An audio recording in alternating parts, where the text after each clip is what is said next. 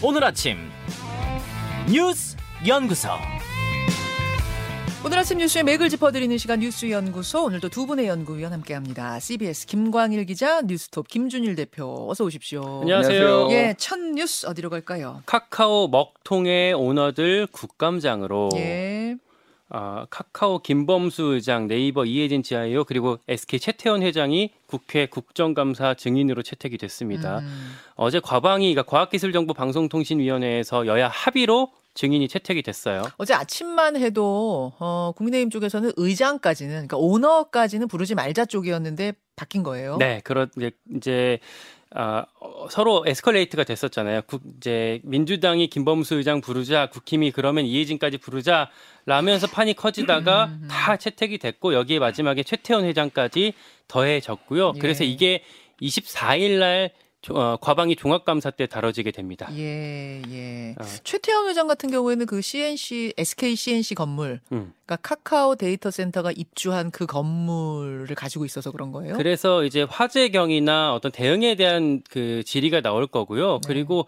한 가지 또 취재를 해보니까 그런 게 있대요.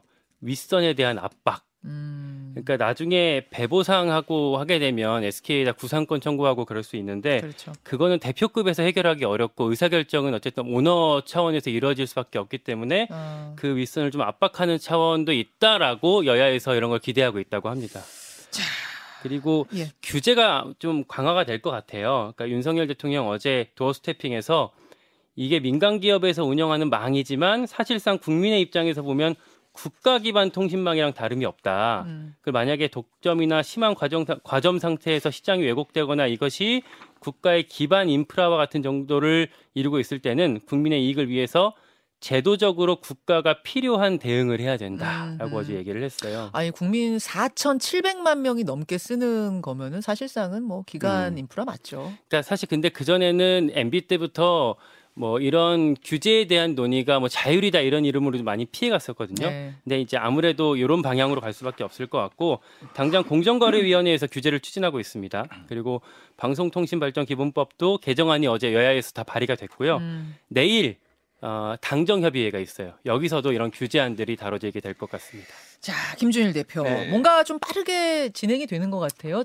대안들. 다들 이제 뭐 화들짝 놀랐다 이렇게 봐야 될 것 같아요. 그래서 어제 이제 국가안보실에서 군하고 검찰까지 망라한 범정부 사이버 안보 테스크 포스트 포스를 이제 구성하기로 했어요. 예, 예. 그래서 여기에는 뭐 과기정통부뿐만이 아니라 국방부, 국가정보원, 대검청찰 청 경찰청 뭐 이런 데가 다 들어온다라는 거예요. 그러니까 이거가 단순히 그러니까 민간 사업자의 문제가 아니라 안보하고도 관련된 거다라고 해서 어제 이제 대통령이 뭐 바- 발언했던 거하고 맥이 좀 닿아 있다 이렇게 봐야 될것 음. 같습니다. 그래서 지금 뭐 여러 뭐 그- 금융감독원 같은 경우에는 뭐 카카오페이 이런 거에 문제가 없나 이런 거 다 점검하고 각 부처가 지금 점검에 나섰습니다. 네. 그래서 지금 김 어, 김광 기자가 얘기했던 거 방송통신발전법 이거 개정안을 추진을 하는데 이게 2020년 5월에 그러니까 전 국회 마지막에 이제 이게 법사위에 올라왔었어요. 음. 그러니까 과, 과방위를 통과를 해가지고 네. 근데 이제 이게 화제가 되고 있는 게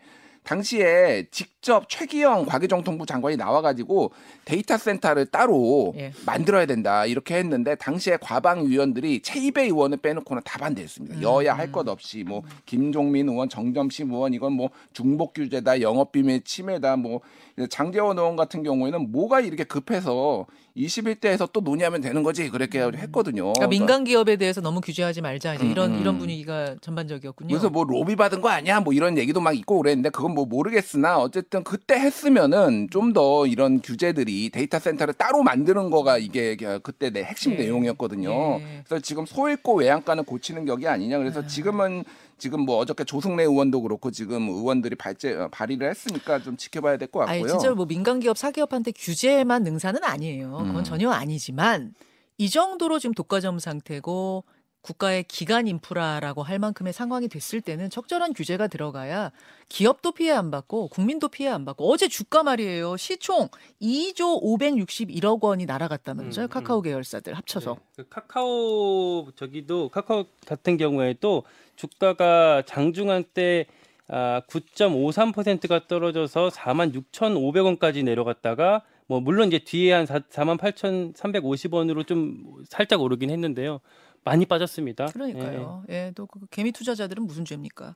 기업 입장에서 하나 더 말씀드리면 이제 집단 소송 지금 모집을 하고 있어요. 일부 변호사들이. 음. 그래서 이게 유료 서비스에 대해서는 당연히 이제 보상을 하는 건데 여기서 쟁점은 무료 서비스. 그렇죠. 예를 들면은 내가 메일을 이용을 하는데 메일에 중요한 사업상에 이거를 확인을 해야 되는데 이거를 못 해가지고 손해가 발생했다. 뭐 음. 어. 이런 거를 이제 다 모아서 한다라는 거예요. 그래서 만약에 만약에 하나 이게 집단 소송이 시작이 되고 만약에 이게 법원의 판례로 되면 만약에 승소를 하게 네. 되면은 집단 소송을 제기한 측이 굉장히 중요한 이제 음, 사안이 될 거예요. 무료 서비스라고 하더라도 음. 손해를 입혔을 때는 기업이 책임을 져야 된다라는 한 판례가 나올 거고 아까 전에 이제 구상권 얘기가 잠깐 나왔는데 네. 그러면은 카카오가 SK, SK CNC에 구상권을 청구할 거예요. 예. 너희 때문에 불나서 이렇게 된 거야. 그러면 SK CNC 입장에서는 그거 다 받기가 힘듭니다.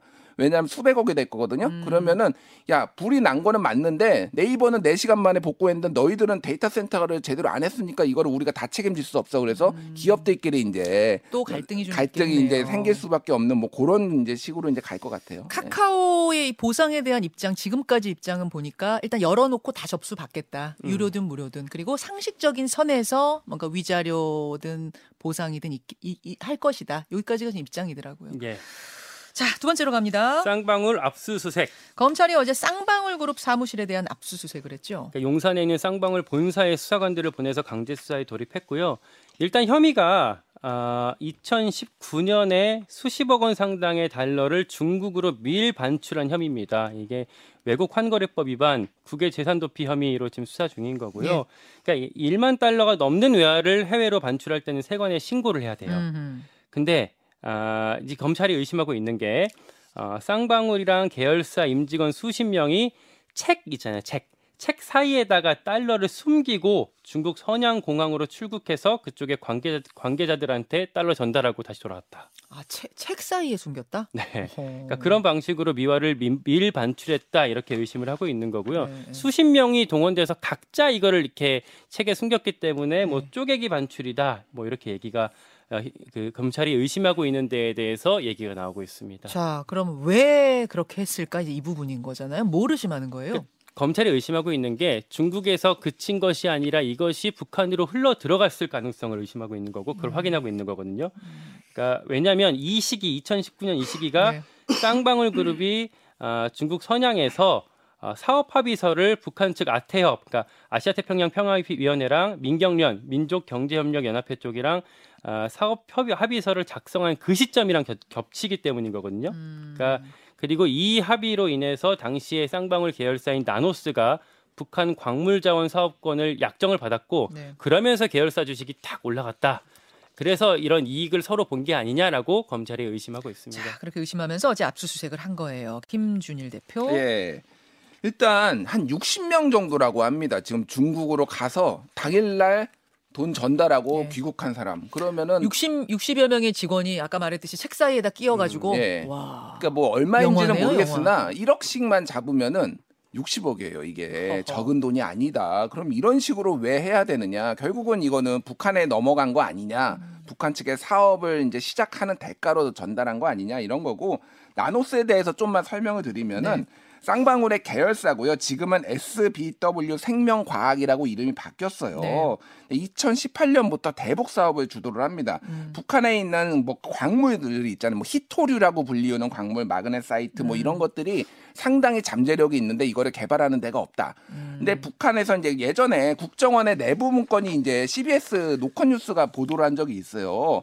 여기에서 이제 그 영화 공작에 보면은 리명훈이라고 네. 예. 이제 황정민 씨가 만나는 그 상대의 실제 모델은 리오남이 이 관계자들하고 쌍방 관계자들하고 만나가지고 이 나노스에 단순히 그러니까 돈을 받는 게 아니라 나노스에도 북한이 약간 투자를 해가지고 이익을 공동 배분한다 뭐 이런 아. 거를 논의를 했다라는 게 2018년에 논의를 했다라는 게 국정원 정보예요? 예, 정보에 나와요. 뭐 아. 어디까지와 사실인지는 모르겠으나 수집한 정보에 수집한 정보에 나온다라는 겁니다. 음. 그러니까 이런 식으로 이를테면 사업을 착수하기 위해서 선수금 쪽으로 이런 돈이 필요했던 거 아니냐 이런 정황들이 음. 상당히 이제 나오는 거고 그래서 이제 여기에 물밑 작업을 위해서 소위 말해서 아시아 태평양 평화 교류의 아태협 네. 여기에 이제 이것들을 이제 추진을 하고 교류를 남북 관계에 했었고 여기에 이제 이화영 전 경기도 경제부지사가 관련이 돼 있고 그 이화영 부지사가 이재명 대표의 이제 뭐 경기지사의 당시에 측근이었기 때문에 이런 식으로 이제 연결이 되니까 이재명 당시 지사가 알았던 거 아니냐 뭐 이렇게까지 이제 추정. 추정이 이제 되는 건데 그거를 이제 수사를 해봐야 되는 거죠 그러니까. 어제 일단 압수수색까지는 아, 있었다는 거 전해드리면서